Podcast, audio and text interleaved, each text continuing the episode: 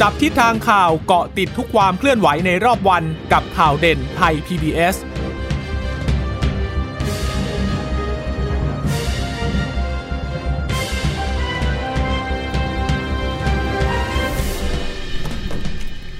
สวัสดีค่ะ สวัสดีคุณผู้ฟังทุกท่านนะคะ เข้าสู่ข่าวเด่นไทย PBS นะคะ วันนี้วันที่ 5 มกราคม 2564 ค่ะ พบกับดิฉันพึ่งนภาคล่องพยาบาล แล้วก็คุณชนชัยนันท์พร้อมสมบัติบรรณาธิการจับตาสถานการณ์สวัสดีค่ะ คุณชนชัยนันท์ค่ะค่ะ สวัสดีคุณผู้ฟังค่ะค่ะ คุณผู้ฟังสามารถรับฟังเราได้นะคะบ่ายๆอย่างนี้นะคะเอ่อเป็นประจำทุกวันผ่านทางไทย PBS Podcast หรือว่าจะทางเว็บไซต์ไทย PBS radio com นะคะแล้วก็ฝากสวัสดีคุณผู้ฟังที่รับฟังข่าวเด่นไทย PBS ได้จากสถานีวิทยุที่เชื่อมโยงสัญญาณจากทางไทย PBS ด้วยนะคะ เราก็จะเกาะติดสถานการณ์ที่เกิดขึ้นในแต่ละวันมาให้คุณผู้ฟังนั้นได้รับฟังกันค่ะสำหรับวันนี้ก็คงจะเป็นเรื่องของออล็อกดาวน์ไม่ล็อกดาวน์แล้วล่ะค่ะคุณชนนันคุณผู้ฟังค่ะเพราะว่าเมื่อวานนี้เนี่ยก็มีความสับสนเล็กน้อย จากตอนบ่ายๆหลังการประชุมสบคมาก็บอกว่าจะมีการล็อกดาวน์ใช่ไหมคะพอตกดึกหน่อยเนี่ยบอกว่าไม่มีการล็อกดาวน์แล้ว มาวันนี้ นายกพูดแล้วนะคะว่าไม่มีการใช้คำว่าล็อกดาวน์แต่ว่าให้เปลี่ยนไปใช้คำพูดอื่นแทนนะนะคะค่ะ คงจะเป็นปัญหาเรื่องการสื่อสารนะคะ ก็การใช้ถ้อยคำไม่ใช่การสื่อสารค่ะการใช้ถ้อยคำที่นายกรัฐมนตรีอาจจะไม่อยากให้เกิดความตื่นตระหนก หรือว่าเกิดความเข้าใจผิดนะคะ เกี่ยวกับมาตรการที่ออกมา วันนี้ก็เลยมีการพูดถึงการใช้สัญลักษณ์สี ซึ่งวันพรุ่งนี้อาจจะมี สีเลือดหมูนะคะอืมนอกเหนือไปจากสีแดง เพราะตอนว่านี้มีสีสีแดแดงงเข้มข้นเออเขาเรียกว่าอะไร มาตรการสูงสุดแล้วอืมก็จะมีสูงสุดแบบเข้มข้นอีกนะคะ ก็อาจจะจากสีแดงไปเป็นสีเลือดหมูเลยอ๋อนะคะ ถ้าเกิดให้ดิฉันเดาก็คือก็คืออาจจะขยับสมุทรสาครอย่างสมุทรสาครตอนนี้เขาเป็นสีแดงอยู่แล้วใช่ไหมคะอืมอาจจะใช่ขยับค่ะเขาเพราะว่าเขามีตัวเลขผู้ติดเชื้อมากขึ้น อาจจะขยับไปเป็นสีเลือดหมูหรือเปล่า อันนี้อันนี้ตั้งข้อสังเกตเอานะคะ แต่ว่าในเรื่องของล็อกดาวน์ไม่ล็อกดาวน์ก็ยืนยันแล้วนะคะ นายกก็ไม่ได้มีการใช้คำพูดนี้ คือบางส่วนเขาก็มองว่ามีผลต่อจิตวิทยาเหมือนกันนะคะเรื่องของผลกระทบทางเศรษฐกิจเหมือนกัน ถ้าเกิดว่าพูดคำนี้ออกมาปุ๊บเหมือนรัฐบาลเนี่ยจะต้องเออมีเอ่อต้องรับผิดชอบ ช่วยเหลือผู้ประกอบการเยียวยาด้วยนะคะ ก็เลยเลี่ยงที่จะไม่ใช้คำนี้แทนนะคะ ก็มีคำอธิบายออกมานะคะว่าพื้นที่ควบคุมที่บอกว่า 5 จังหวัดนะคะ ในพื้นที่ควบคุมที่เมื่อวานนี้ รัฐมนตรีช่วยสาธิตปิตุเตชะ ออกมาบอกว่าเป็นการล็อกดาวน์เนี่ยก็คือมีคำอธิบายจากคุณหมอทวีสินในช่วงของ การถแถลงสถานการณ์ในช่วง 11 โมงครึ่งวันนี้นะคะ บอกว่าเป็นการเสนอให้เพิ่มมาตรการเข้มข้นอืมในพื้นที่จังหวัดสมุทรสาครระยองชนบุรี จันทบุรีแล้วก็ตราดนะคะ เพราะว่าเป็นพื้นที่ควบคุมสูงสุดอยู่แล้วนายกก็พูดในที่ประชุมว่า 5 จังหวัดเนี้ยเป็นพื้นที่ควบคุมสูงสุดและเข้มงวด โดยให้เพิ่มมาตรการต่างๆ เข้าไปมากกว่าพื้นที่ควบคุมสูงสุด เพื่อต้องการจำกัดกรอบการติดเชื้อ โดยพื้นที่เหล่านี้ต้องใช้แอปพลิเคชันหมอชนะตลอดเวลา แล้วก็ผู้ว่าราชการจังหวัดก็สามารถใช้ดุลพินิษออกมาตรการควบคุมที่เข้มข้นขึ้นได้ อย่างเช่น อาจจะเพิ่มระยะเวลาการงด การนั่งรับประทานอาหารในร้าน แต่ว่าจะย่อหย่อนกว่ามาตรการของสบคไม่ได้นะคะ สนามบินปิดได้ห้ามเดินทางได้ แต่ว่าตอนนี้ยังสามารถเดินทางได้อยู่นะคะ เพียงแต่ขอให้มีการตรวจสอบคนที่เดินทางเข้าออก แล้วก็ติดตตั้งจุดตรวจประชาชนเข้าออก อย่างเช่นรถบัสเนี่ยก็อาจจะต้องตรวจทุกคนอย่างละเอียด แล้วก็ยืนยันที่จะไม่ใช้คำว่าล็อกดาวน์ค่ะ อืม อันนี้ก็เป็นคำอธิบายนะ เดี๋ยวมีเสียงกัน เดี๋ยวเราเอ่อค่อยไปฟังเสียงของนายกนะคะ นอกจากเรื่องของล็อกดาวน์ไม่ล็อกดาวน์แล้ว เมื่อวานนี้เนี่ยจะปิดกี่โมงเนี่ยร้านอาหารเนี่ยให้เราเข้าไปนั่งกินได้เนี่ย มันก็เป็นประเด็นเหมือนกัน อันนี้เกี่ยวข้องกับประเด็นการสื่อสารหรือเปล่าคะคุณชนะนะคะ ก็มีความสงสัย เพราะว่าประชาชนวิพากษ์วิจารณ์กันเหมือนกันว่า เอ๊ะทำไมไม่คุยกันให้เรียบร้อยก่อน ค่อยออกมาแถลงนะคะค่ะแต่ความจริงอะถ้าเราไปดูตามอำนาจจริงๆเนี่ยอำนาจเป็นของท้องถิ่นก็คือกรุงเทพมหานครเนี่ยมีอำนาจที่จะประกาศอยู่แล้วนะคะ ก็เลยคิดว่า ทางคณะกรรมการควบคุมโรคติดต่อเนี่ยประชุมกันแล้วมีมติออกมาก็เลยแถลงเลยอืมโดยที่ไม่ได้มีการแจ้งไปทางสบคก่อนนะคะ ทีนี้พอมีการประชุมสบคในช่วงบ่ายเนี่ยเข้าใจว่ามีการไปร้องเรียนค่ะก็คือสมาคมพัตตาคารอ๋ต่าองเขาคงได้คิดว่าได้รับผลกระทบ เพราะว่าดิฉันมีโอกาสได้ได้ฟังนายกสมาคมพัฒนาคารไทยเนี่ยอืมให้สัมภาษณ์ ทางสื่อสื่อหนึ่งนะคะ ก็บอกว่าไม่พอใจที่กรุงเทพมหานครน่ะรีบประกาศออกมาว่าเป็นหนึ่งทุ่ม เพราะว่าเคยขอกับนายกรัฐมนตรีไปก่อนหน้านี้แล้วอ๋อแล้วมีก็การคุยกันมาก่อนแล้ว ใช่เคยขอนายกรัฐมนตรีไปแล้ว แล้วก็เนี่ยก็ยื่นยื่นยื่นข้อเรียกร้องไปว่าเนี่ยนายกดูสิก่อนหน้านี้ก็ช่วยเรื่องกุ้งนะ เรื่องกุ้งสมุทรสาครเนี่ยไม่มีไม่มี ขายไม่ได้เนี่ย ก็สมาคมพัฒนาการก็รับมา 20 ตันเอาไปขายให้ ก็ไปจัดเป็นเมนูพิเศษอะไรไปกระจายให้นะคะ ก็พูดถึงเรื่องนี้ขึ้นมา เออแต่ว่า ในแง่คนฟังอย่างเราก็รู้สึกว่ามันไม่ใช่เรื่องผลประโยชน์ต่างตอบแทนที่จะเอามาเอามาแลกเปลี่ยนกันได้นะคะอืมเพราะมันเป็นเรื่องของการควบคุมการระบาดของโรค แต่ว่านายกรัฐมนตรีก็มีความเห็นอกเห็นใจเหมือนกัน เพราะว่าถ้าเกิดปิดเลยแล้วก็เศรษฐกิจมีปัญหาเนี่ยก็อาจจะเป็นมีปัญหาในระยะยาวเหมือนกันนะคะ ก็เลยมีมติออกมาว่าเป็นสามทุ่ม แต่ทีเนี้ยไอ้ข้อสงสัยของ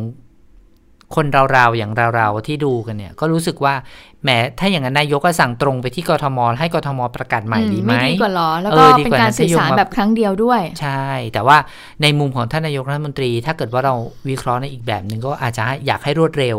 นะคะ บอกไปเลยจะได้รวดเร็ว เพราะว่า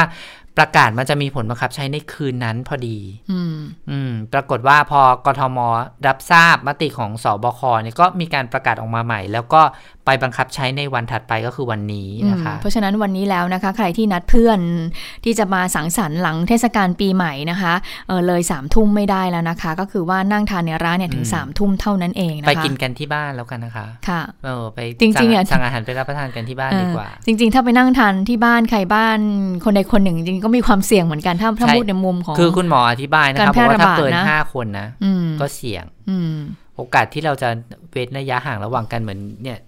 เรานั่งจัดรายการกันอยู่นี่ก็เว้นประมาณ1เมตรนะคะ แต่ว่า1เมตรก็ยังมีความเสี่ยงอยู่ดี ถ้าเกิดว่าเราพูดเยอะอะอืมนะคะอ๋ออันนี้คุณต้องก็เลยจะไม่พูดเลยไม่ใช่ไม่ได้สิคะค่ะทีนี้ในเรื่องของไอ้หนึ่งจากหนึ่งทุ่มแหละแล้วมาสามทุ่มเนี่ยดิฉันก็ได้มีโอกาสฟัง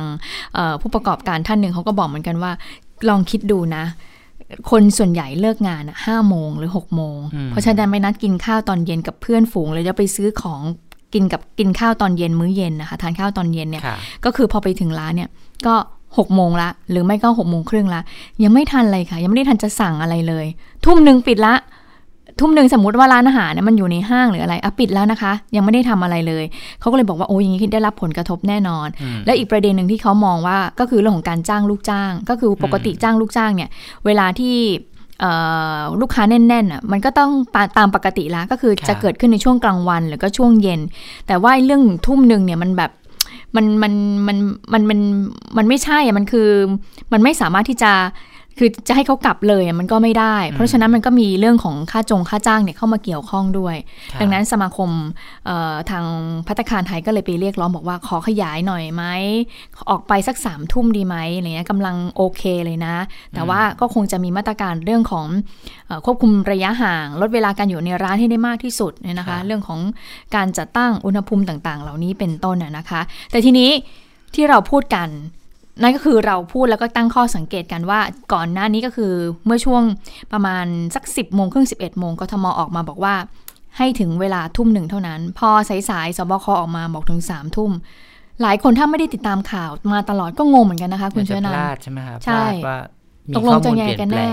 และเราอย่างเงี้ยและอย่างเราเนี่ยเราไม่ได้ผู้ประกอบการ และคนที่เป็นผู้ประกอบการล่ะเขาต้องไปเตรียมหลายอย่าง เตรียมสินค้า เตรียมวัตถุดิบในการทำของของเขาอืมอีกนะคะแล้วก็เรื่องของการจ้างงานอีกนะคะเราไปฟังเสียงของผู้ประกอบการร้านอาหารท่านหนึ่งกัน ว่าเขามีมุมมองในเรื่องนี้ยังไงค่ะ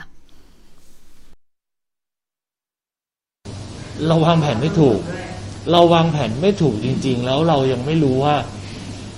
เหมือนเหมือนเดิม การชดเชยพนักงานในในส่วนของรัฐบาลจะทำยังไง กับห้างเองที่คุณไม่กล้าสั่งปิดห้าง แต่คุณบอกว่าร้านอาหารให้ล็อก แต่ไม่แต่ไม่ให้ปิดห้างคำถามคือพวกเราที่อยู่ในห้างอะถ้าเรายังต้องจ่ายห้างเต็มแต่ลูกค้าเราลดเกินห้าสิบเปอร์เซ็นต์ผมไม่สามารถปิดร้านได้เลย เพราะถ้าผมปิดปุ๊บผมปิดกฎห้าง ผมผิดกฎผมโดนปรับ แต่ผมเปิดไปผมก็ขาดทุนแล้วผมก็ขายไม่ได้ อย่างสังเกตหลายห้างเมื่อวานไม่มีคนเดินเลยคำคำถามคือ การออกนโยบายที่มันไม่ชัดเจน ที่มันไม่ได้คิดในเชิงของหมวกผู้ประกอบการอะ ผมว่ามันมีผลเสีย ตามมาเยอะเหมือนกัน ถ้าสังเกตเมื่อวานสิ่งที่ออกแถลงการออกมา ผมว่าประชาชนเข้าใจนะ แต่ผู้ประกอบการอะ ไม่ค่อยเข้าใจ ไม่ใช่ไม่เข้าใจคืออะไรแต่เขาเขาไม่เห็นความชัดเจน ว่าสุดท้ายแล้วทำไมแต่ละหน่วยงานอะ เหมือนเหมือนไม่ได้คุยกันเลย ก็เป็นเสียงสะท้อนของผู้ประกอบการท่านหนึ่ง ซึ่งคาดว่าผู้ประกอบการท่านนี้คงจะมีร้านอาหารอยู่ในห้างเหมือนกันนะ ก็น่าเป็นห่วงเหมือนกันเนาะ ถ้าเอ่อถ้าปิดเร็วปิดก็ไม่ได้นะ เพราะว่าห้างเขาปิดสามทุ่มใช่ไหมเขาปรับใหม่แล้วห้างปิดสามทุ่ม จะมาปิดทุ่มหนึ่งเนี้ยมันก็ไม่ได้ เพราะฉะนั้นเนี่ยจะปิดก็ปิดไม่ได้ จะเปิดก็เปิดไม่ได้ก็ ก็ลุงตุงนางไม่ตรแน่งนี้ใจเนาะทำไมถึงปิดไม่ได้คะก็คือเพราะร้านค้าที่เป็นร้านเช่าเนี่ย ก็ดูแลด้วยตัวเองอยู่แล้วว่าสามารถปิดตามเวลาของตัวเองได้ไม่ใช่เหรอคะอาจจะเป็นกฎระเบียบของทางห้างก็คือว่าปิดปิดพร้อมกับทางห้าง ตอนแรกคือเขาบอกทุ่มหนึ่งใช่ไหมคะ แต่ว่าตอนนี้ห้ามจับสินค้าเนี่ยส่วนใหญ่เขาจะปิดเวลาสามทุ่มอืมเพราะฉะนั้นถ้าเกิดเขาปิดก่อนเนี่ยบางทีอาจจะไปผิดกฎของห้างหรือเปล่า อันนี้อาจจะมีข้อตกลงกันตรงนี้ก็ได้นะคะ แต่ว่าถ้ามีประกาศออกมาแล้วเชื่อว่าน่าจะทางห้างสรรพสินค้าไม่น่าจะไปปรับเขาได้นะคะอืมเพราะว่าเป็นประกาศเป็นข้อบังคับเป็นกฎหมายนะคะอืมอันนี้แหละค่ะก็เป็นสิ่งที่ผู้ประกอบการก็ยังไม่เข้าใจไงคะว่าว่าว่าว่าตกลงแล้วเนี่ยจะยังไงจะทำอะไรได้บ้างไม่ได้บ้าง แล้วค่อนข้างที่จะออกมารวดเร็ว เพราะว่าอย่างถ้าเป็นกทม วันนี้มีผลแล้วใช่ไหมคะ ที่ปิดสามทุ่มเนาะอืมค่ะค่ะ วันนี้ก็สรุปแล้วก็คือไม่สามารถที่จะเอ่อนั่งกินในร้านได้อืมหลังสามทุ่ม แต่ส่วนใหญ่คนที่จะนั่งกินร้านดึก ๆ ก็คือชิลๆแล้วมั้งคะคุณชวนนันว่าไหมคือคือไม่ได้รีบอะอย่างกลางวันเนี่ยเราเวลาไปกินข้าวเราก็ค่อนข้างจะแบบเหมือนต้องกลับมาทำงานก็จะรีบๆนิดนึง แต่เกิดช่วงเย็นๆกับมานั่งคุยกันกับเพื่อนอะไรอย่างเงี้ย อาจจะต้องใช้เวลานานก็อาจจะค่ะ ตรงนี้ไม่ต้องใช้เวลาแล้วนะคะคือถ้าตามความเห็นของคุณหมอนะคะ มีรองศาสตราจารย์นายแพทย์ธีระวรัธนารัตน์เนี่ยท่านให้ความเห็นเรื่องของการรับประทานอาหารในร้าน บอกว่าในขณะนี้เนี่ยที่มีการแพร่ระบาด ต้องเรียกว่าระลอกที่สองแล้วเนี่ยโอกาสที่จะติดเชื้อจากการไปรับประทานอาหารในร้านอาหารเนี่ยมันมีนะคะ ยังไงมันก็ยังมีอยู่ เพราะฉะนั้นเนี่ยท่านก็ให้ความเห็นว่าควรที่จะขายกลับบ้านอย่างเดียว แต่ในแง่ของเศรษฐกิจเนี่ยมันเป็นวิธีคิดแบบคนละแบบกันนะคะค่ะการคิดแบบการควบคุมโรคแบบหมอ กับการคิดแบบคนที่ต้องพยุงเศรษฐกิจไปด้วยเนี่ยอืมมันก็คงจะเป็นเรื่องที่ยากเหมือนกันนะคะ ว่าจะหาจุดร่วมตรงกลางอยู่ตรงไหนแล้วก็เออจะ ป้องกันการแพร่ระบาดได้ยังไง เพราะฉะนั้นสิ่งที่สำคัญที่เราทำได้ก็คือว่าใช้เวลาอยู่ในร้านอาหารให้สั้นอืมถ้าอยจำที่สุดเป็นที่จะต้องไปรับประทานอาหารในร้านอาหารก็ก็ระมัดระวังดูแลสุขอนามัยของตัวเองให้ดี แล้วก็ใช้เวลาให้น้อยที่สุดนะคะ อย่าไปนั่งคุยกันเมาท์กัน อาจจะไม่ใช่เวลาละ ยุคนี้อาจจะต้องนั่งพูดนั่งคุยกันในในในผ่านโซเชียลเนอะโซเชียลมีเดียใช่ไหม อืมก็น่าเป็นห่วงเหมือนกันสำหรับเอ่อคนรุ่นรุ่นใหม่เนาะที่อืมเอ่อการพบปะการพูดคุยกันเนี่ยอาจจะมีน้อยลงแล้วนะอืมเพราะว่ามันมีเรื่องของโควิด -19 เข้ามาเกี่ยวข้องด้วยนะคะคือถ้าเราผ่านสถานการณ์ช่วงนี้ไปได้ก็อาจจะในอนาคตต่อไปข้างหน้ามันก็จะราบรื่นนะคะ แต่ว่าถ้าเราไม่ช่วยกันในในช่วงเวลาที่มีการระบาดหนักๆอย่างเงี้ย ถ้าเราเป็นผู้ป่วยเนี่ยก็ อาจจะต้องเดือดร้อนไปถึงครอบครัวถึงสังคมอืมถึงภาระของประเทศชาติที่จะต้องรับผิดชอบผู้ป่วยด้วยนะคะ ถ้าหากว่าใครยังไม่ได้มีโอกาสเห็นภาพของการรักษาพยาบาล มันไม่ใช่การไปนอนดูซีรีส์ที่โรงพยาบาลค่ะแบบใส่หน้ากากครอบเพื่อใส่เครื่องช่วยหายใจแล้วก็นอนชิวๆธรรมดานะคะ เครื่องช่วยหายใจในกรณีที่เป็นผู้ป่วยอาการหนักก็คือ การสอดท่อเข้าไปในคอนะคะ ในทระรบบมานเนาะใช่ ซึ่งบางท่านเนี่ยไม่สามารถหายใจอย่างเช่น ที่คณะบดีศิริราชท่านอธิบายว่าให้นอนคว่ำเนี่ยอืมเพราะว่าการนอนคว่ำจะอธิบายได้ว่าปอดทำงานได้ดีขนาดไหนอย่างเงี้ยนะคะ ต้องนอนคว่ำแล้วก็มีเครื่องช่วยหายใจ อันเนี้ยที่สอดท่อลงไปลึกพอสมควรเลยอะอืมลึกลงไปถึงคอเราอย่างเงี้ยนะคะ แล้วก็ต้องนอนคว่ำวิธีการที่จะทำให้อยู่ได้เนี่ยบางท่านเนี่ยไม่สามารถที่จะปรับระบบการหายใจตัวเองให้เข้ากับท่อเครื่องช่วยหายใจเนี่ย ก็ต้องให้นานอนหลับค่ะอืมเพื่อให้ผู้ป่วยเนี่ยหลับอยู่ตลอดเวลาอืมแล้วก็ผ่านช่วงเวลาวิกฤตไปให้ได้ เพราะฉะนั้นไม่ใช่เรื่องที่ทุกคนที่ติดเชื้อจะคิดว่าอ้อเนี่ย ฉันทำประกันไว้แล้วเดี๋ยวฉันจะได้ห้าหมื่นบาทจากการติดเชื้อครั้งแรกอืมอืมอืม เงินอาจจะไม่ได้สำคัญเพราะเราอาจจะไม่ได้มีโอกาสออกมาใช้ก็ได้นะคะแล้วอย่าลืมนะคะว่าโควิด -19 นี้นะคะ ก็คือรักษา มียารักษาจริง ฟาวิพิลเวียจริง แต่ว่าถ้าคุณรักษาช้าปอดคุณก็จะเสียหายนะคะ ก็คือปอดเสียหายไปเท่านั้นไม่ได้ มันไม่มันไม่สามารถที่จะฟื้นฟูกลับคืนมาได้นะคะ ก็คือได้รับความเสียหายตรงส่วนนั้นเลยยังมีคุณลิเดียเนาะก็บอกว่าตอนนี้ปอดตัวเองก็ยังไม่ฟื้นกลับมานะคะ ก็ยัง มีความเสียหายที่หลงเหลืออยู่จากการเป็นโรค แม้ว่าจะรักษาหายไปแล้วก็ตามนะคะค่ะ และจากที่เมื่อสักครู่นี้ทางผู้ประกอบการเขาบอกใช่ไหมว่าเราก็ได้ยินนะบอกว่าไม่ชัดเจนเลยเหมือนไม่ได้คุยกันมาเลยวันนี้เนี่ยในการถแถลงของคุณหมอทวีสินเนี่ยก็มีผู้สื่อข่าวเขาก็ตั้งประเด็นคำถามนี้เนี่ยถามไปยังสบคเหมือนกันว่าก่อนการที่ทางสบคส่วนกลางเนี่ยออกมาพูดอย่างหนึ่ง ในพื้นที่กทมออกมาพูดอย่างหนึ่งเนี่ยมันทำให้ไม่เกิดความสับสนหรอและอย่างนี้เนี่ยการทำงานมันจะสอดคล้องกันหรือไม่ ไปฟังเสียงของคุณหมอทวีสินที่ตอบประเด็นนี้กันค่ะ สมาคมพัตคารถ้าผมจำไม่ผิดนะครับของไทยเนี่ยนะครับที่แจ้งมาสมาคมพัตคารไทยทำหนังสือมาถึงทางท่านนายกรัฐมนตรี ก็ขอกราบเรียนท่านนายกในการที่จะได้ให้มีการออกมาตรการที่เหมาะสมนะครับ มีการพูดคุยกันว่าร้านอาหารส่วนใหญ่แล้วให้ความร่วมมือดีมาก ๆ กับการมีมาตรการต่างๆ ของภาครัฐ แต่เวลาออกมาตรการออกมานะครับเขาเองก็เป็นผู้ที่ได้รับผลกระทบด้วยทั้งที่ก็เป็นผู้ที่พูดง่ายๆก็ทำดีมาตลอด แต่ว่าเวลามีผลกระทบก็ต้องเจอกับเรื่องนี้ก่อน เพราะว่าเชื่อมโยงไปกับเรื่องของ ไฮยีนหรือการมีกลัวว่าละอองฝอยของน้ำลายอะไรทั้งหลายเนี่ยซึ่งเขาก็ค่อนข้างที่จะไม่สบายใจนะครับในเรื่องต่างๆ เหล่านี้ ที่ประชุมก็มีการพูดคุยกันงั้นเวลาที่เหมาะสมคืออะไรนะครับ ถ้าจะเป็นหนึ่งทุ่มในช่วงของการเริ่มรับประทานอาหารก็อาจจะไม่เพียงพอในการที่จะอยู่ตรงนั้น เพราะฉะนั้นที่ประชุมก็เลยดูว่าถ้าความผ่อนคลายที่ดูจะเหมาะสม นะครับ ในลักษณะของสอบคต้องเอาที่เหมาะสมก็คือ จะดึกเกินไปก็ไม่เหมาะ เพราะฉะนั้นเอาที่สามทุ่ม แต่ส่วนของจังหวัดเนี่ยอย่างที่บอกสามารถประกาศเข้มขึ้นกว่าได้นะครับ อันนี้ แต่ของสอบควางไว้คือสามทุ่ม อย่างไรก็ตามแต่ครับ พอออกมาอย่างนี้กรุงเทพมหานคร โดยท่านผู้ว่าราชการกรุงเทพมหานครก็เห็นว่าสามทุ่มก่อน พื่อที่จะเป็นการประประกาศขอความร่วมมือถ้า พี่น้องประชาชนที่อยู่ในกรุงเทพมหานครให้ความร่วมมืออย่างดี รับประทานอาหารแล้วมีเว้นระยะห่าง ร้านค้าทำอะไรต่างๆ ได้ดี ไม่มีประวัติของการไปติดเชื้อที่เชื่อมโยงไปกับการใช้บริการในร้านอาหารที่เป็นลักษณะของการนั่งทาน ก็เชื่อแน่ว่าก็คงยังต้องมีวิถีชีวิตใหม่อย่างนี้ไปได้เรื่อยๆ แต่ถ้ามันไม่ใช่อย่างนั้นนะครับ ก็ในช่วงของการที่จะต้องมาทบทวนก็จะเกิดขึ้นอีกสักระยะหนึ่งนะครับ ค่ะ สรุปว่าฟังแล้วคุณหมอตอบตรงคำถามไหมคะ คุณเชนันคะเป็นคำอธิบาย คือคุณหมอเขาพยายามอธิบาย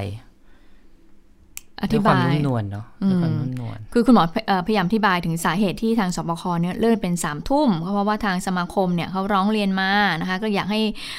ขยายเวลาออกไป แต่ทีนี้คำถามที่ถามเข้าไปก็คือว่ามันเป็นการสั่งการที่มันไม่สอดคล้องกันอย่างเงี้ยมันจะมีปัญหาในการปฏิบัติงานหรือเปล่าทำให้ประชาประชาชนเกิดความสับสนหรือเปล่าก็ดูแล้วก็ยังไม่ค่อยจะชัดเท่าไหร่นะ ก็คือเขาเข้าใจได้นะว่าทางกรุงเทพเนี่ย ซึ่งเป็นท้องที่เนี่ย คือต้องเข้มกว่า แต่ว่าคำสั่งของสบคที่ออกมาอาจจะอาจจะคลายกว่านิดนึง ก็ถือว่าโอเค เรื่องนี้มันมันมันมันมันไม่ มันไม่ผิด มันไม่ผิดนะคะ แต่ว่า แต่อย่างไรแล้วในช่วงนี้ที่เป็นสถานการณ์โควิด -19 เนี่ย ที่มันเป็นระรอบสองเนี่ย คือมันควรต้องแบบชัดเจนเนาะ ในเรื่องของข้อมูลการสั่งการอะไรที่จะให้ขอความร่วมมือจากประชาชนให้ปฏิบัติตามนะอันนี้ก็ ฝากด้วยแล้วกันนะคะค่ะแต่ส่วนอีกเรื่องหนึ่งที่มีความชัดเจนแล้วในที่ชัดเจนจริง ๆนะคะ ก็คือขยายระยะเวลาการประกาศพรกฉุกเฉิน สรุป 45 วันไหมอีก 45 วัน ถือว่าครั้งนี้เป็นการขยายเวลาเป็นครั้งที่ 9 แล้วนะคะ ก็ครมบอกว่าจำเป็นที่จะต้องใช้อำนาจตามพรกฉุกเฉินเพื่อให้เจ้าหน้าที่มีอำนาจในการปฏิบัติงานกำหนดมาตรการป้องกันควบคุมโรค และมาตรการทางสังคม ที่เข้มข้นและรวดเร็ว บริหารจัดการมาตรการด้านสาธารณสุขได้อย่างมีประสิทธิภาพ สร้างความเชื่อมั่นในการกำกับดูแลระบบสาธารณสุขของประเทศ และความปลอดภัยในชีวิตของประชาชน ด้วยการบูรณาการทั้งกำลังพล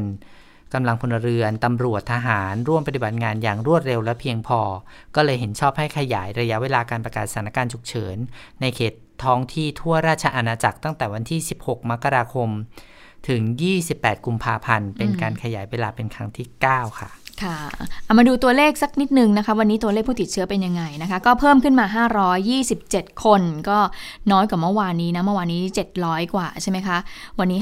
527 เนี่ยก็เป็นผู้ติดเชื้อในประเทศ 82 คนนะคะก็82 คนนี้ก็มีประวัติไปในสถานที่เสี่ยง มีอาชีพเสี่ยง แล้วก็สัมผัสกับผู้ป่วยก่อนหน้านี้ 36 คน แล้วก็อยู่ระหว่างการสอบสวนโรค 26 คน ส่วนที่มาจากการคัดกรองเชิงรุกในแรงงานข้ามชาตินะคะ ก็มี 439 คนค่ะ แล้วก็เป็นผู้ที่เดินทางกลับมาจากต่างประเทศ แล้วก็เข้าสู่สถานกักกันที่รัฐจัดให้ 6 คน ก็ทำให้ตอนนี้เนี่ย ยอดเกือบจะทะลุ 9,000 คนแล้วนะคะ อยู่ที่ 8,966 คนค่ะ แล้วยอดผู้เสียชีวิตสะสมตอนนี้ก็คงที่เหมือนเมื่อวานนี้นะคะ ก็คือ 65 คน และวันนี้เนี่ยก็มีจังหวัดที่ติดเชื้อเพิ่มขึ้นมาอีก 2 จังหวัด หลังจากก่อนหน้านี้นะคะ มี 54 จังหวัด จังหวัดสุดท้ายที่ประกาศมาคือ ประจวบคีรีขันธ์ใช่ไหมคะ ล่าสุดก็มีจังหวัดสิงห์บุรีและน่านเข้ามา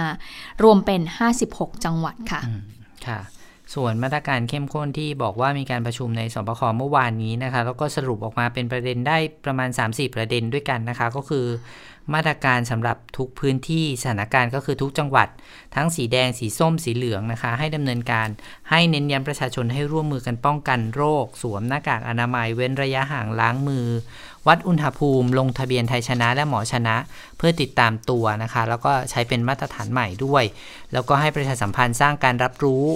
สร้างการตระหนักแก่ประชาชนให้ความร่วมมือ กรณีทราบว่าตัวเองเข้าไปในพื้นที่เสี่ยง พื้นที่ควบคุม สูงสุด หรือพื้นที่พบการติดเชื้อ ขอให้กักกันตนเอง เสี่ยงเเลี่ยงการสัมผัสผู้อื่นเป็นเวลา 14 วัน ถ้าหากพบอาการผิดปกติให้รีบไปพบแพทย์ โดยให้ข้อมูลจริงกับแพทย์นะคะ แล้วก็กวดขันไม่ให้มีบ่อนการพนันในพื้นที่ เพราะว่าเป็นการเสี่ยงการระบาดนะคะ สำหรับจังหวัดในพื้นที่ควบคุมสูงสุด 28 จังหวัด ก็จะต้องปิดสถานที่เสี่ยงต่อการแพร่โรค โดยมอบอำนาจให้ผู้ว่า พิจารณาปิดสถานที่แล้วก็สถานประกอบการที่คล้ายกัน อย่างเช่นผับบาร์คาราโอเกะหรือว่าพื้นที่เสี่ยงต่อการแพร่โรคนะคะจำการจำหน่ายอาหารเครื่องดื่ม ให้อำนาจผู้ว่าเสนอต่อคณะกรรมการโรคติดต่อจังหวัด ให้พิจารณาจัดระเบียบ การเข้าใช้บริการ เน้นย้ำให้ผู้เข้าใช้บริการจด บันทึกรายชื่อ หรือว่าถ้าหากมีไทยชนะก็ให้ใช้ไทยชนะนะคะ ถ้าหากว่าจะมีการกำหนดเวลาการเข้ารับประทานอาหารเหมือนกับในกรทมก็สามารถทำได้เหมือนกันนะคะ ก็ขึ้นอยู่กับสถานการณ์ แล้วก็การพิจารณาของแต่ละจังหวัด การคัดกรองเดินทางข้ามจังหวัด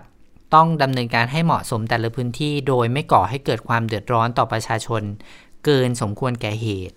ผู้ว่าให้พิจารณาตั้งด่านจุดตรวจในเส้นทางคมนาคมสำคัญ พื้นที่รอยต่อระหว่างพื้นที่ควบคุมสูงสุด และพื้นที่ควบคุมสูง หรือต่อกับพื้นที่ควบคุมนะคะ โดยถ้าหากว่าพบว่ามีมีผู้มีความเสี่ยง ให้บันทึกข้อมูลในการติดตามด้วยแอปพลิเคชันหมอชนะนะคะ ก็ต้องการตั้งจุดตรวจเนี่ยก็บอกว่า อยู่ที่ความร่วมมือของท้องถิ่นด้วย ขอให้ประชาชนก็ให้ความร่วมมือด้วย งด ชะลอการเดินทางข้ามเขตเว้นแต่เหตุจำเป็นจริง ๆ วันนี้คุณหมอก็พยายามอธิบายว่าไม่ได้ห้าม แต่ว่าถ้าใครมีความจำเป็นจริง ๆ ก็ให้มีเอกสารหลักฐานหน่อยเพราะว่าเจ้าหน้าที่อาจจะต้องขอให้ตรวจสอบด้วยนะคะ ฟังเสียงคุณหมอกันนิดนึงค่ะ ถ้าเห็นชัดเจนว่าจะต้องไปพบแพทย์นะฮะยื่นใบนัดแพทย์หรือจะบอกอะไรก็แล้วแต่นะครับ ซึ่งผมคิดว่าสิ่งต่างๆ นี้เราเคยมีประสบการณ์ที่เข้มมากกว่านี้ อันนี้ ก็ผ่อนคลายขึ้นก็ผมว่าไม่น่าจะเป็นประเด็นก็โชว์ได้ครับครับนี่ก็เป็นการสร้างความมั่นใจอีกแบบหนึ่งเนาะส่วนที่เราเล่าไปแล้วเมื่อกี้ก็คือว่า 5 จังหวัดภาคตะวันออกก็เป็นการควบคุมขั้นสูงสุดแบบเข้มข้นนะคะ ซึ่งวันพรุ่งนี้กราฟิกของทางสบคก็อาจจะเป็นสีเลือดหมู อืม นะก็เป็นพื้นที่มีสมุทรสาครนะคะ แล้วก็มีอะไรนะอีก 4 จังหวัดภาคตะวันออกนะคะ ก็มีชนบุรีจันทบุรีระยองระยองตราดค่ะตราดก็เป็นพื้นที่เขาเรียกว่าอะไรนะควบคุมสูงสุดเข้มงวดนะคะ ที่จะมีการควบคุมการเดินทางเข้าออกตรงส่วนนี้ไปนะคะซึ่งวันนี้นายกก็พูดแล้วบอกว่าไม่ล็อกดาวน์รวมถึงพูดเรื่องของการจัดหาซื้อวัคซีนด้วย เพราะว่าตอนนี้เนี่ยหลาย ๆ ประเทศเขาก็มีการฉีดวัคซีนให้กับ ประชากรของเขาแล้ว แต่ปรากฏว่าของไทยยังไม่ฉีดก็มีการถามหาเหมือนกันว่าเอ๊ะทำไมของเราช้าจังทำไมของออชาติอื่น สิงคโปร์ฉีดแล้วมาเลเซียได้แล้วเขาสั่งจองเพิ่มแล้ว แต่ทำไมเนี่ยเรายังมีแค่ 26 ล้านโดสอีกนะล้านโดสเนี่ยแล้วก็ไปฉีดอีกช่วงกลางปีนี้มิถุนายนเนี่ยกว่าจะได้นะ วันนี้ก็มีความคืบหน้าที่นายกบอกว่าเนี่ยวันนี้เนี่ยได้มีการขออนุมัติงบในการจัดซื้อวัคซีนนะคะสองล้านโดส ซึ่งก็จะได้ประมาณช่วงกุมภาพันธ์แล้วก็มีการพิจารณาเพิ่มอีก 35 ล้านโดสนะคะรวมแล้วเนี่ยก็สามารถที่จะฉีดวัคซีนได้นะคะให้กับประชาชน 60 ล้านคนไปฟังเสียงทั้ง 2 ประเด็นนี้กันค่ะกรณี5จังหวัดเนี่ยยังสับสนกันอยู่นะการให้ข่าวต่างยังไม่ค่อยตรงกัน เพราะนั้นผมก็ยืนยันตรงนี้ว่า 5 จังหวัดที่ว่ามานี้ไม่ใช่การล็อกดาวน์การล็อกดาวน์ที่เคยทำมาก่อนคือการห้ามเดินทางอยู่แต่ในบ้านต่างๆ บ้านเมืองก็เหมือนบ้านร้างอะ่ะเราไม่ได้ไปถึงตรงโน้นนะเพราะเรามีมาตรการ ระหว่างทางมาตรการเดินทางเข้าพื้นที่อยู่แล้วนะครับ ไม่ใช่การล็อกดาวน์นะ แต่ถ้ามันวันหน้ามันยังแก้ไม่ได้นะก็คงต้องล็อกดาวน์นะมาพูดให้ชัดเจนเกิดขึ้นกันแล้วกัน เรื่องต่อไปเป็นเรื่องของวัคซีนนะครับ วันนี้ก็กลับเรียนว่าวันนี้มีการอนุมัติงบประมาณนะให้กระทรวงสาธารณสุขมันเป็นการเรื่องนี้การเตรียมเงินสำหรับการรองรับในเรื่องของวัคซีนที่เข้ามาแรก 2 ล้านโดสนะครับ ปลายมีนาประมาณ 80,000 โดสสำหรับประชาชน4แสนคน เมษายนจะได้อีก 1 ล้านโดส เพียงพอสำหรับประชาชน5แสนคน ปลายพฤษภาคม26 ล้านโดส ประชาชนอีก 13 ล้านคนนะทั้งหมดจะต้องผ่านมาตรฐานของออยเราด้วยนะครับ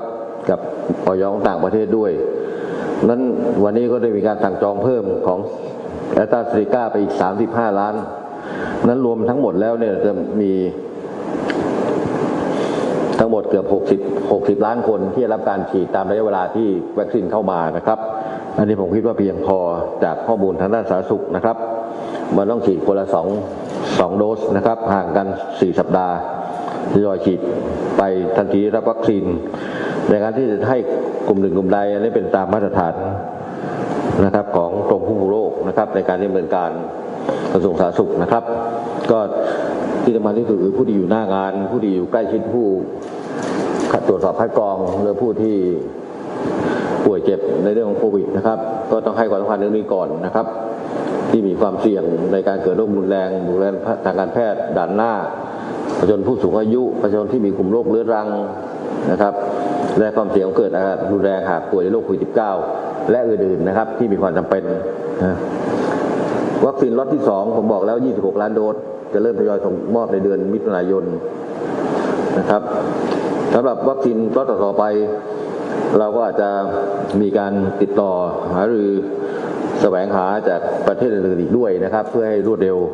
ตามความต้องการของเรานะครับ อย่างไรก็ตามในตัววัคซีนแอสตราเซเนกาวันนี้เราก็เตรียมความพร้อมของบริษัทสยามไบโอไซเอนซ์ของพระบาทสมเด็จพระเจ้าอยู่หัวนะครับ ซึ่งทรง ตั้งไว้ในสถานการณ์ที่ผ่านมาจนถึงสถานการณ์นี้ก็ได้ทรงพระราชานุญาตให้ใช้ในการผลิตวัคซีนได้นะครับ ก็คาดว่าจะผลิตได้ปีละประมาณ 200 ล้านโดสนะครับในระยะต่อไป เพราะฉะนั้นเราก็น่าจะเพียงพอในเรื่องการแจกจ่ายวัคซีนทั่วทั้งประเทศ หากจำกันได้เมื่อช่วงวันหยุดสุดสัปดาห์ที่ผ่านมาคุณหมอยงก็เพิ่งจะออกมาบอกว่า เราอย่าเพิ่งอย่าหวังกับวัคซีนบริษัทใดบริษัทเดียวหรือว่าชนิดใดชนิดเดียวใช่ไหมคะ แต่ว่าก็คงเสียงของคุณหมอยงก็คงจะไปถึงรัฐบาลแล้วค่ะเพราะว่า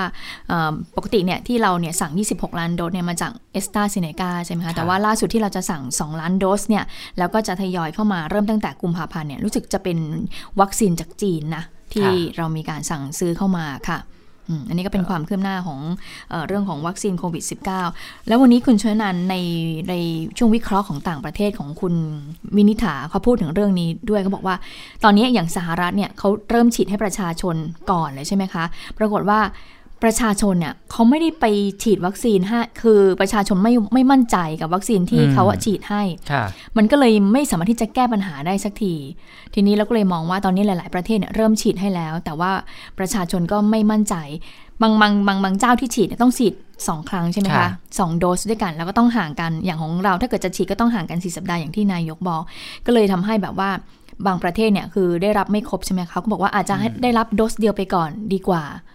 มันเป็นหาปัญหาดีกว่าที่ไม่เกิดฉีขึ้ดนเลยอย่างนี้ใช่เนอะใช่ ทีนี้ตอนที่ที่เราได้ชัดดิฉันก็คิดเองนะดิฉันก็เลยคิดว่าในช่วงนี้ที่เราดูคนอื่นเขาอยู่อะอืมในหลาย ๆ ประเทศที่เขารับวัคซีนแล้วก็มีข่าวมองว่าเอ๊ะวัคซีนชนิดนี้ยังไม่มีประสิทธิภาพอืมวัคซีนตรงนี้ยังไม่ได้เอ่อผ่านการทดลองทดลองอะไรขั้นที่สุดท้ายมาเลย อันเนี้ยเรารอไปก่อนสักนิดหนึ่ง ดีกว่าไหมเพื่อที่จะรอดูการจัดการของประเทศเขาว่าเป็นยังไง แล้วเราก็เพื่อที่จะนำมาจัดสรรให้กับบ้านเราจะได้ไม่เกิดปัญหาอีกนะคะ ก็ถ้ารอนานก็ไม่ดีนะใช่คะรอนานใช่กว่าจะไม่ไปดีซื้อก็ต้องไปต่อต่อท้ายคิวเขานะคะอืมอาจจะต้องซื้อมาก่อนแล้วก็ไปบริหารจัดการไปพัฒนาเองเอเนาะอว่าจะต้องทำยังไง เพราะว่าถ้าดูจากข้อมูลคุณวินิษฐาเมื่อเช้าเนี่ยอืมปรากฏว่ามันมีมันไม่ได้รับรองผลน่ะอืมเหมือนฉีดไปแล้วก็ ไม่รู้ว่าระยะห่างระหว่างการฉีดครั้งที่หนึ่งกับครั้งที่สองมันจะทำมันจะ cover กันหรือเปล่าอืมมันจะครอบคลุมกันไหม มันจะป้องกันเชื้อได้หรือเปล่า เพราะว่ายังไม่มีการทดลองอืมทดลองที่เป็นรูปธรรมออกมาค่ะทีนี้คนที่ฉีดไปแล้วก็ไม่รู้ว่ามันไปสร้างกระตุ้นภูมิคุ้มกันเพียงพอที่จะป้องกันโควิดได้จริงหรือเปล่า เพราะฉะนั้นก็ไม่ได้หมายความว่าคนที่ได้รับวัคซีนไปแล้วจะออกไปล้านลาเออจะป้องกันได้นะเออใช่อืมมันไม่ได้ร้อยเปอร์เซ็นอยู่แล้วนะคะ รวมถึงมันยังมีเรื่องของอาการแพ้ ต่างๆ ที่อาจจะเกิดขึ้นได้ ส่วนเรื่องการช่วยเหลือเยียวยาผู้ที่ได้รับผลกระทบจากโควิด -19 ในรอบ 2 นี้นะคะ นายกรัฐมนตรีบอกว่าได้มอบหมายให้รองนายกรัฐมนตรีฝ่ายเศรษฐกิจ กระทรวงการคลังสำนักงบประมาณ แล้วก็สภาพัฒนาเศรษฐกิจและสังคมแห่งชาติ ไปพิจารณาว่าจะช่วยเหลืออย่างไรในช่วง 2 เดือนนี้นะคะ ส่วนมาตรการช่วยเหลือก็เดิมที่มีอยู่แล้วอย่างเช่นการยืดเวลาออกไปอืมเช่น โครงการเราเที่ยวด้วยกันเนี่ยก็ค่ะต้องไปดูว่าคนที่จ่ายค่ามาจำค่าที่พักไปแล้วก็ขอให้ยืดระยะเวลาออกไป เบื้องต้นก็มีการปรึกษาหารือกับผู้ค้าผู้ประกอบการแล้ว ก็ย้ำว่าจะต้องช่วยเหลือประชาชนทุกคนให้เป็นมาตรฐานเดียวกัน ไม่ใช่เฉพาะบางพื้นที่นะคะอืมฟังเสียงท่านนายกรัฐมนตรีกันหน่อยค่ะ ผมก็ได้ให้ทางรองยกฝ่ายเศรษฐกิจของเรากระทรวงการคลังสำนักงบประมาณสภาพัฒน์ได้ดูที่ว่าเราจะช่วยเหลืออย่างไรในช่วงสองเดือนนี้ เดี๋ยว มาตรการต่างก็จะออกมานะครับ เพิ่มเติมจากของเดิมที่มีอยู่แล้ว บางอย่างที่มีอยู่แล้วเดิมก็จะต้องยืดระยะเวลาต่อไปให้ เช่นการเที่ยว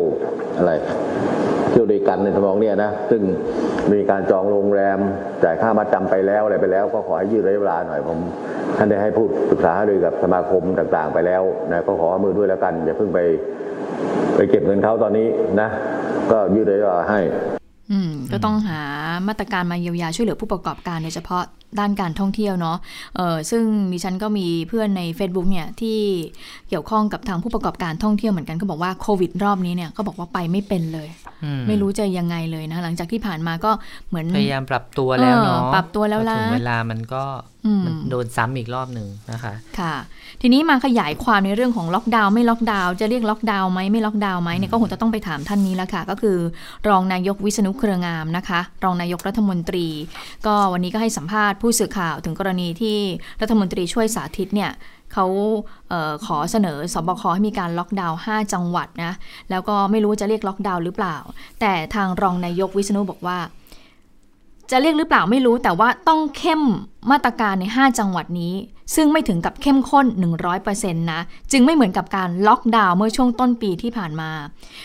โดยรายละเอียดเนี่ยก็บอกว่าก็คงจะทราบกันไปแล้วนะนักข่าวก็คงจะทราบไปแล้วนะคะ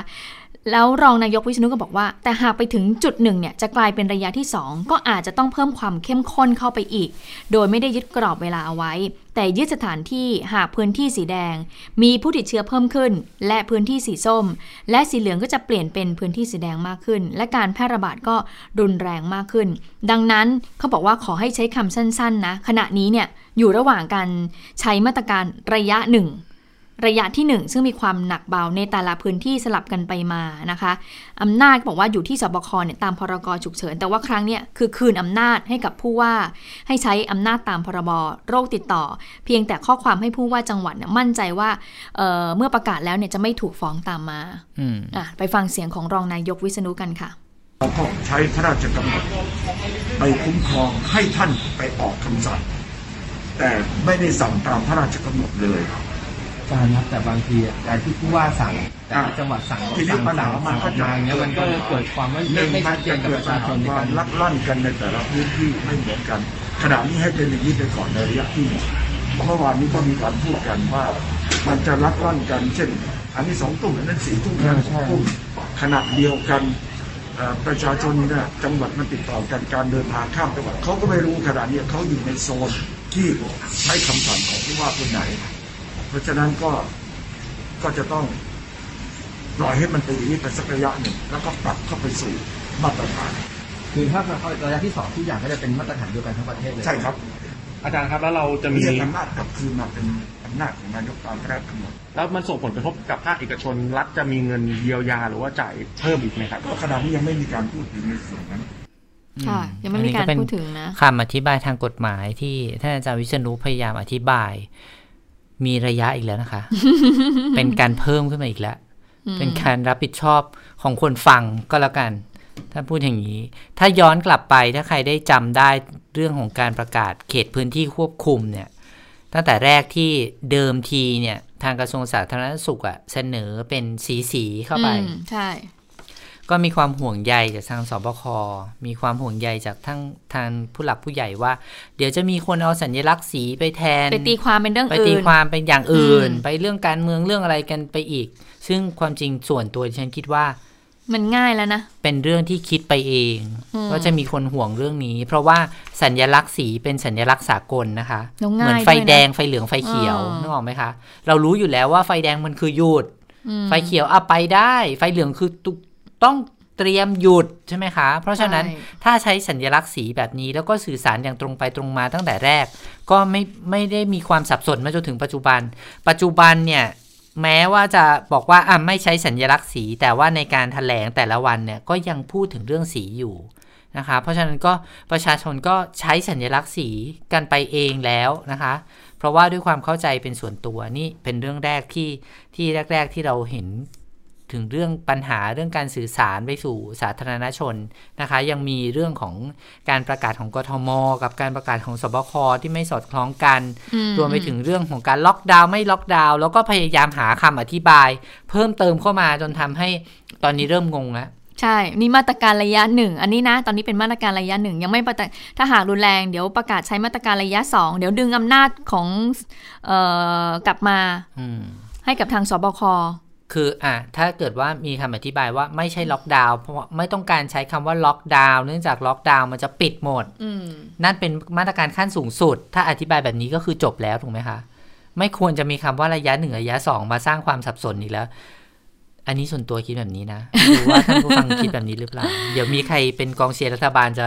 ต้องโกรธดิฉันแน่เลย อืม เอาเป็นว่าถือว่าเราเอ่อแชร์ลิงข้อมูลกันแล้วกันนะคะ ก็คือว่าเป็นความคิดเห็นของประชาชนคนหนึ่งเหมือนกัน เพราะว่าเราในฐานะที่เป็นสื่อมวลชนเนี่ยเราฟังเนี่ยเราก็อยากให้เกิดความชัดเจน เพื่อให้เกิดความชัดเจนเนี่ยการสื่อสารตรงไปยังเอ่อประชาชนเนี่ยมันก็จะเกิดความเข้าใจง่าย และช่วงนี้เนี่ยเป็นเรื่องของโควิด -19 และส่วนตัวดิฉันรู้สึกเองนะคะชุนชนชนานค่ะรู้สึกว่าการระบาดรอบสองในครั้งเนี้ยการพูดของคุณหมอของคุณหมอทวีสินและจากทางสคบดูมันไม่ค่อยแบบศักดิ์สิทธิ์เหมือนกับในช่วงแรในรอบกๆแรนะกเนอะเออเพราะรอบแรกเนี่ยเหมือนกับประชาชนตั้งหน้าตารอเลยนะว่า วันนี้เลขเท่าไหร่ ตัวเลขติดผู้ติดเชื้อเท่าไหร่ วันนี้จะประกาศอะไรเพิ่มเติมออกมา เหมือนกับประชาชนตั้งหน้าตั้งตารอ แต่เหมือนพอมาถึงคราวนี้เนี่ยเนี่ยคุณหมอพยาพูยามดอะจะไรคุณหมอจะพยายามจะอธิบายว่าอืมเลขตัวเลขที่มันเยอะๆมันไม่น่าห่วงนะค่ะเพราะว่ามันเป็นแอคเอ่อ active active case finding finding case ใช่ไหมอ่าโอ้แต่ว่าจริง ๆ อะ ส่วนตัวนะที่ฉันไม่อยากให้สื่อสารแบบนั้นเลยอะ เพราะอยากให้ประชาชนน่ะตระหนักถึงตัวเลขที่เพิ่มขึ้นทุกวันมากกว่าอืมว่ามันมีตัวเลขที่น่ากลัวนะ มันเพิ่มขึ้นนะ เราทุกคนต้องระมัดระวังนะ ใช่ใช่นะคะแล้วก็การถ่ายโอนความรู้สึกความรู้สึกของความรับผิดชอบให้ประชาชนแต่เพียงฝ่ายเดียวเนี่ยดิฉันคิดว่าอันนี้ก็น่าเป็นห่วงเหมือนกันทำไมประชาชนย่อหย่อนล่ะกัดตกเนี่ยอ่าก็เลยติดเชื้อเห็นไหมมันเป็นอ่าแบบนี้นะ การพูดย้ำย้ำย้ำย้ำอย่างนี้ทุกวันน่ะมันหมายถึงว่าประชาชนย่อหย่อน ซึ่งความจริงอะอาจจะมีคำถามย้อนกลับไปที่ภาครัฐเหมือนกันนะคะ เกี่ยวกับมาตรการต่างๆ ที่ รัฐเองก็ย่อหย่อน นี่ไงคะก็มีเหมือนกัน แล้วก็ยังตอบคำถามเหล่านี้ไม่ไม่ได้ดีเลยนะคะอืมอย่างเช่นเรื่องหนึ่งที่ยังตอบไม่ได้เลยก็คือเรื่องของบ่อนพนันค่ะอืมเพราะว่ามีเป็นคำถามดังวัมานเหมือนกันนี้วันนี้ดิฉันได้ฟังมีโอกาสได้ฟังท่านอ่าปปตรอ่าท่านท่านบอกเราว่ายังไงบ้าง เพราะว่าดิฉันจำได้ดิฉันเป็นคนอ่านข่าวเมื่อสัปดาห์ที่แล้วก็บอกว่าให้เวลา 3 วันเอ่อให้เวลา 3 วันกับทางเอ่ออะไรนะรองผู้บังคับการเนี่ยที่ขึ้นมาใหม่ ที่จะต้องมาตรวจสอบในเรื่องนี้นะคะ3วัน อันนี้มันเลย3วันแล้วยังไม่มีความคืบหน้าอะไรออกมา วันนี้ปรากฏว่ามีความคืบหน้าไหมคะใจความสำคัญก็คือว่ารู้แล้วว่ามีแต่ไม่มีหลักฐานไอ้คำนี้เนี่ยได้ยินตั้งแต่สัปดาห์ที่แล้วนะ ไม่มีหลักฐานแล้วอืมตำรวจจะทำอะไรได้โอ้โอ้โห ที่ฟังแล้วก็เจ็บปวดเหมือนกันนะคะพบตรเปิดเผยถึงการปราบปรามบ่อนการพนันที่เป็นแหล่งระบาดของไวรัสโควิด -19 ว่าบ่อนการพนันตู้ม้า หรืออะไรก็แล้วแต่ที่ผิดกฎหมายสำนักงานตำรวจแห่งชาติมีนโยบายชัดเจนอยู่แล้วว่าเป็นเรื่องที่ผิดต้องดำเนินการจับกลุ่มปล่อยไม่ได้ ที่ผ่านมาอย่างที่เป็นข่าว ที่พบว่ามีการฝ่าฝืนกระทำความผิดอยู่ อาจมีเจ้าหน้าที่เข้าไปเกี่ยวข้อง เราต้องทำความจริงให้ปรากฏ ในการกำกับดูแลต้องยอมรับว่าที่ผ่านมาอาจไม่ดี ขอน้อมรับและจะดำเนินการปรับปรุง ขณะนี้ให้สำนักงงานเจรตำรวจแห่งชาติ และจากส่วนกลางที่ไม่ขอเปิดเผย ลงไปตรวจสอบกำกับดูแลอบายมุขทุกประเภทดำเนินการตามว่าดำเนินการตามนโยบายหรือไม่ ถ้าพบว่าเจ้าหน้าที่ตำรวจที่เกี่ยวเข้าไปเกี่ยวข้อง จะไม่ได้แค่ย้ายแล้วนะคะ ยืนยันว่าจะไม่ใช่แบบนั้นอีกแล้วอืมแล้วก็เรื่องนี้พลเอกประยุทธ์จันทร์โอชานายกรัฐมนตรีก็กำชับให้ดำเนินการให้เป็นรูปธรรม ถ้าใครผิดประมาทเลินเล่อหรือว่าเจตนาจงใจ ก็จะต้องได้รับโทษโทษทั้งทางวินัยและอาญา แล้วก็ยอมรับด้วยว่าเออมีให้ทางเอ่อ ฝ่ายกฎหมายเนี่ยไปดู นอกจากการเอาผิดกับตำรวจท้องที่แล้วเนี่ยตำรวจที่ปฏิบัติงานที่เป็นหน่วยงานอื่น อย่างเช่นกองบังคับการปราบปรามหรือแม้แต่ตำรวจท่องเที่ยว ที่ดูแลอยู่ในพื้นที่นั้นน่ะถ้าหากว่าพบการกระทำความผิดอะหน่วยงานเหล่านี้ก็อาจจะต้องได้รับความได้รับโทษไปด้วยนะคะอืมเพราะอันนี้ก็เน้นย้ำท่านก็อืมเน้นย้ำในลักษณะนี้แต่ว่ายอมรับว่ามีข้อมูลแต่ว่าไม่มีหลักฐานที่จะเอาผิดได้ ก็ตอนนี้กำลังแสวงหาหลักฐานอยู่ อืมแล้วทำยังไงล่ะไม่มีหลักฐานเอาผิด ไม่มีหลักฐานเอาผิดไม่ได้ แต่เราก็บอกว่าประชาชนกาดตกไม่ดูแลระมัดระวังตัวเอง ย่อหย่อนอย่างงู้นอย่างนี้ ทีนี้ก็เลยเป็นคำถามดัง ๆ มานะคะไม่ไม่ไม่ใช่แค่เรื่องบ่อนพนันเท่านั้นก่อนหน้านี้ก็คือแรงงานข้ามชาติที่เข้ามา ก็มีการพูดกันเหมือนกันว่าที่แรงงานข้ามชาติเนี่ย เดินทางเข้ามาถึงใจกลางเมืองสมุทรสาครอืมได้อย่างเนี้ยเป็นเพราะว่ามีเจ้าหน้าที่ของรัฐเนี่ยเข้าไปเกี่ยวข้องด้วยหรือเปล่า การตรวจสอบเนี่ยไปถึงไหนแล้วนะคะ ดังนั้นจะเห็นได้ว่าแรงงานเถื่อน บ่อนพนันเถื่อน บ่อนพนันใจกลางกรุงต่างๆ ที่มันเกิดขึ้น ก็เกิดจากการที่ย่อหย่อนของเจ้าหน้าที่ของรัฐ หรือไม่ที่ทำให้เกิดปัญหา ซึ่งเป็นแหล่งแพร่เชื้อระบาดโควิด -19 ได้ อันนี้ก็เลยเป็นสิ่งที่สะท้อนออกมาดัง ๆ ในช่วงนี้เหมือนกันนะคะสำหรับเอ่อการดำเนินงานของภาครัฐในช่วงนี้นะคะค่ะทีนี้คนที่จี้เนี่ยให้พบตรเนี่ยต้องเร่งตรวจสอบบ่อนวันนี้มีแล้วค่ะ ก็คือคุณศรีสุวรรณจันยา เลขาธิการสมาคมองค์การพิทักษ์รัฐธรรมนูญไทย เดินทางยื่นคำร้องต่อนายกนะคะ ก็ขอให้ใช้อำนาจตามมาตรา 11 แห่งพรบระเบียบบริหารราชการแผ่นดินปี 2534 ในการสั่งการไปยังพบตรค่ะ ให้เร่งรัดไต่สวนสอบสวน แล้วก็เอาผิดกับเจ้าของบ่อนการพนันตู้พนันไฟฟ้าหรือตู้ม้า ซึ่งลักลอบเล่นกันอย่างผิดกฎหมาย เป็นต้นเหตุของการระบาดโควิด -19 ในพื้นที่จังหวัดระยองชลบุรีจันทบุรี และแจ้งวัฒนะ 14 กทมโดยเร็วนะคะเอ่อก็สืบเนื่องจากว่าพบการแพร่ระบาดจากกลุ่มเนี้ยคลัสเตอร์เนี้ยมากที่สุดนะคะแล้วก็ที่ผ่านมาก็พบว่ามีการสั่งย้ายผู้บังคับการผู้กำกับ แล้วก็5เสือสถานีตำรวจในท้องที่มาแล้วด้วยนะคะ ก็เลยบอกว่าไม่ได้อยากแค่ให้มีการสั่งย้ายเท่านั้นอยากจะให้ไปถึงเบื้องลึกเบื้องหลังของการเปิดบ่อนพนันเหล่านี้ แล้วก็มีเจ้าหน้าที่รัฐท่านไหนเข้าไปเกี่ยวข้องหรือไม่ ก็เป็นการเร่งรัดให้พบตรนั้นดำเนินการตรวจสอบค่ะ ค่ะ ส่วนเรื่องจับแรงงานข้ามชาตินะคะค่ะเมื่อวันอาทิตย์ที่ผ่านมา ถ้าใครจำได้ก็คือไปพบที่ดอนเมือง7คน แล้วก็ควบคุมตัวไปเมื่อวานเมื่อวานนี้โฆษกกทมก็บอกว่าไปสวอปแล้วนะคะปรากฏว่าทั้ง 7 คนติดเชื้อโควิดนะคะ วันนี้พลตำรวจเอกดำรงศักดิ์กิติประพัฒน์รองผู้บัญชาการตำรวจแห่งชาติก็บอกว่าเออ ตั้งแต่มีการตรวจสอบแรงงานต่างด้าวที่เข้ามาโดยผิดกฎหมายนะคะ ในรอบแรก ตั้งแต่การระบาดรอบแรกเนี่ยคาดว่ามีประมาณแสนคน ก็จะใช้โอกาสนี้ ในการก็มีโอกาสที่เขาจะใช้โอกาสในการระบาดรอบ2เนี่ยลักลอบกลับเข้ามาไทยอีกครั้งหนึ่งนะคะ ก็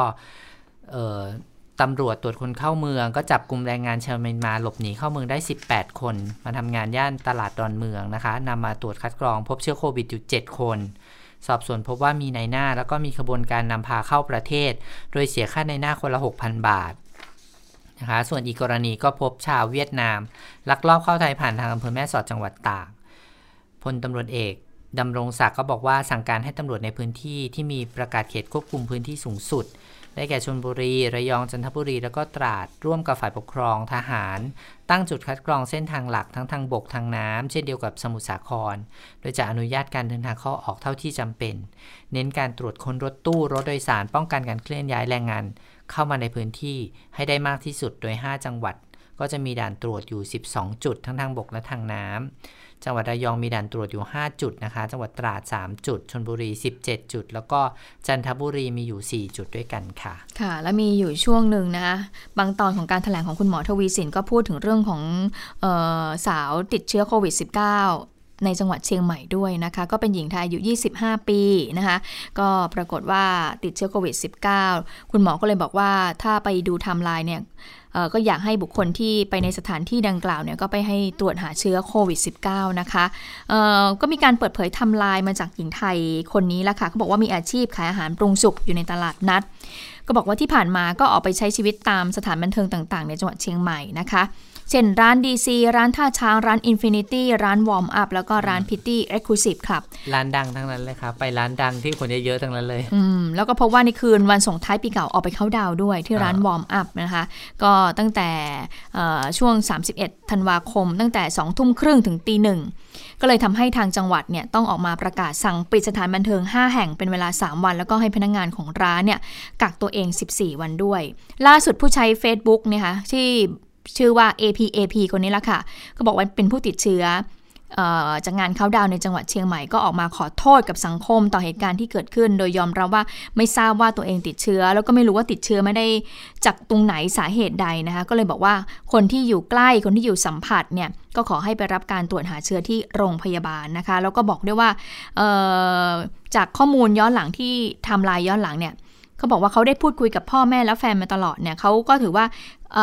เขาได้มีการเปิดเผยข้อมูลอย่างเป็นจริง ก็ขอให้เข้าไปดูได้ แล้วก็ก็ให้ข้อมูลกับกรมควบคุมโรคตามความเป็นจริงด้วยนะคะ แล้วก็บอกว่าก็ขอโทษทุกคน เพราะว่าไม่ได้ตั้งใจที่จะทำให้เกิดเรื่องอย่างนี้ขึ้นค่ะ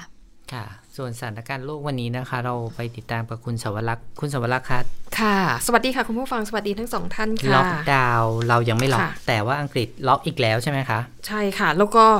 เป็นการล็อกดาวน์แบบใช้มาตรการเข้มข้นขั้นสุด นะคะ แล้วก็เป็นเดือนเลยแหละเดี๋ยวก่อนนี้ในในไหนคำว่าล็อกดาวน์คุณสวรักษ์ในต่างประเทศคำว่าล็อกดาวน์ล็อกดาวน์นี่คืออะไรเออคือความอะไรห้ามออกจากบ้านเลยไหมใช่ห้ามเดินทางใช่ใช่ ดิฉันมีเพื่อนอยู่ที่อังกฤษค่ะนางก็บอกว่าอุ้ยนางอะเตรียมดีใจมากเลยเตรียมตัวจะไปทำงานละเก็บกระปุกกระเป๋าจะไปทำงาน ปรากฏว่าวันรุ่งขึ้นบอกว่าอ้าวเขาประกาศล็อกดาวน์แล้วไม่ได้ไปแล้ว ก็คือต้องอยู่บ้านทั้งวันเลย ใช่ค่ะ ก็คือจะต้อง อยู่แต่ในบ้านออกนอกบ้านได้เฉพาะจำเป็นเท่านั้น เช่นไปพบแพทย์ ไปซื้ออาหาร ไปซื้อของใช้ที่จำเป็นในซูเปอร์มาร์เก็ต หรือต้องไปทำงานที่เป็นงานที่ไม่สามารถทำจากบ้านได้ ยังไงก็ต้องเข้าไปที่ทำงานนะคะ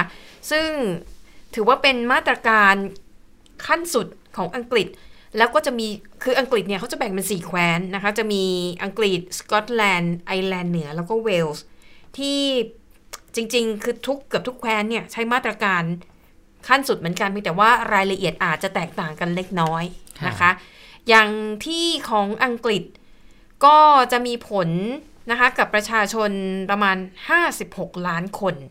คือจะต้องอยู่แต่กับบ้านแล้วก็จะมีผลตั้งแต่วันพุธนี้เป็นต้นไป เบื้องต้นคาดว่ามาตรการล็อกดาวน์จะใช้ไปจนถึงช่วงกลางเดือนกุมภาพันธ์ แต่ก็เมื่อถึงเวลานั้นก็อาจจะมีการประเมินสถานการณ์ดูอีกทีนะคะ แล้วก็ส่วนของสกอตแลนด์ไอร์แลนด์เหนือแล้วก็เวลส์เนี่ยมาตรการก็จะเข้มข้นพอๆกันแต่ว่ารายละเอียดอาจจะแตกต่างกันไปนะคะ สาเหตุที่อังกฤษจะต้องใช้มาตรการเข้มงวดขนาดนี้เนื่องจากว่าอัตราผู้ติดเชื้อรายใหม่ต่อวันมันเพิ่มสูงอย่างน่าตกใจนะคะ ล่าสุดนะคะตัวเลขเมื่อวันจันทร์ที่ผ่านมาเนี่ยติดเชื้อวันเดียวเกือบ 6 0,000 คนถือว่าเป็นตัวเลขที่สูงมาก และก็อีกตัวเลขหนึ่งที่ต้องจับตาดูก็คือตัวเลขของผู้ป่วยอาการหนักที่ต้องรักษาตัวอยู่ในโรงพยาบาล ก็บอกว่าตอนนี้มีอยู่เกือบเกือบ27,000 คน ซึ่งมันสูงกว่าการระบาดรอบแรกที่ที่เรียกว่าสถานการณ์วิกฤตเนี่ยสูงกว่ารอบนั้นถึง 40% ก็บอกว่าสาเหตุที่ต้องใช้มาตรการล็อกดาวน์ขั้นเข้มข้นเนี่ยนะคะ เพราะว่าเขากลัวว่าระบบสาธารณาสุขจะล่มสลาย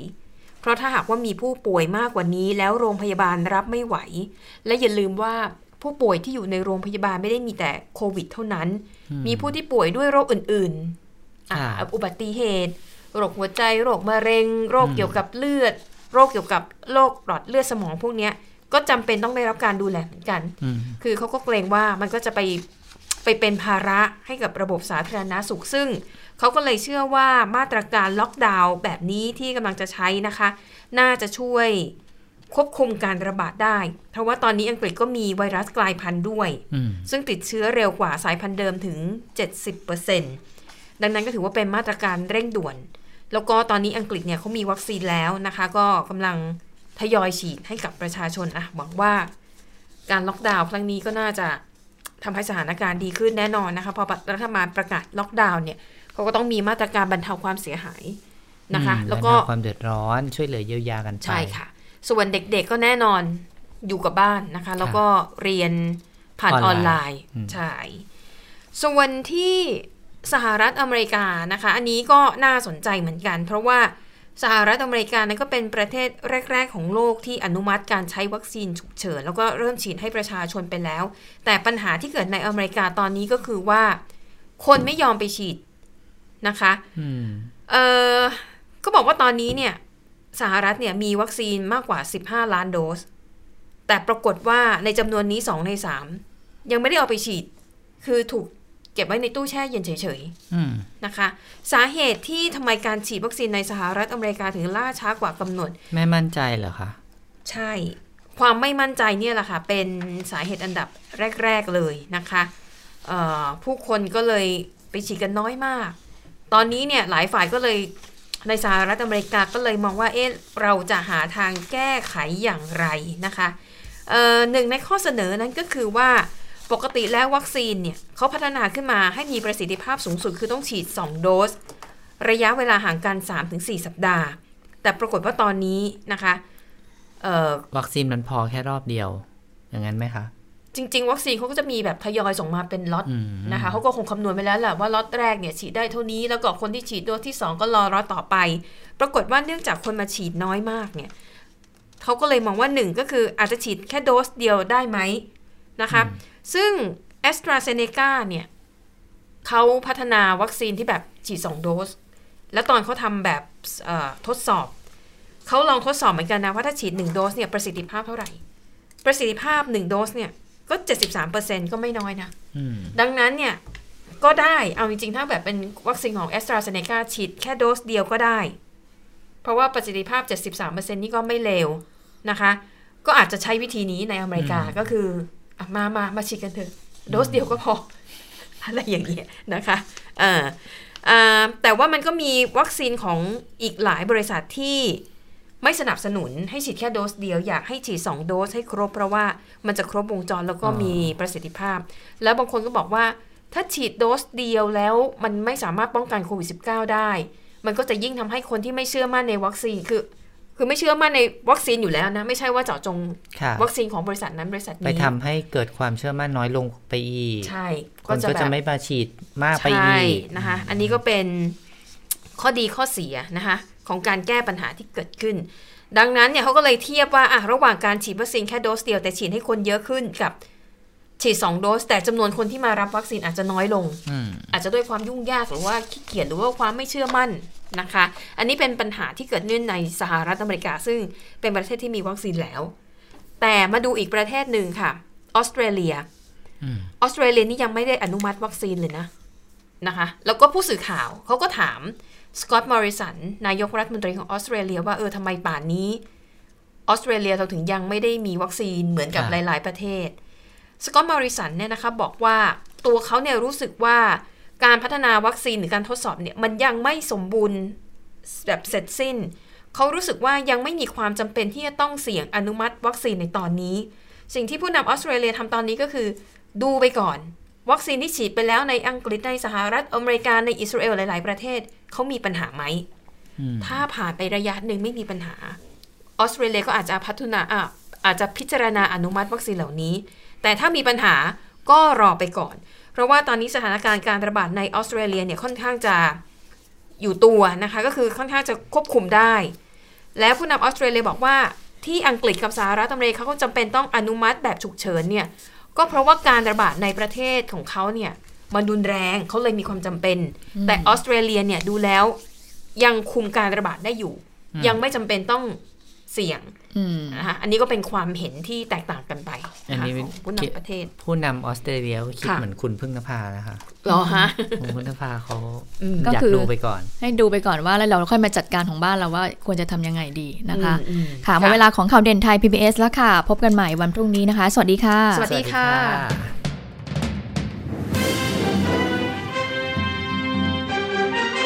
ติดตามข่าวเด่นไทย PBS ได้ทุกวันจันทร์ถึงศุกร์เวลา 15 นาฬิกา ทางไทย PBS Radio และติดตามฟังข่าวได้อีกครั้งทางไทย PBS Podcast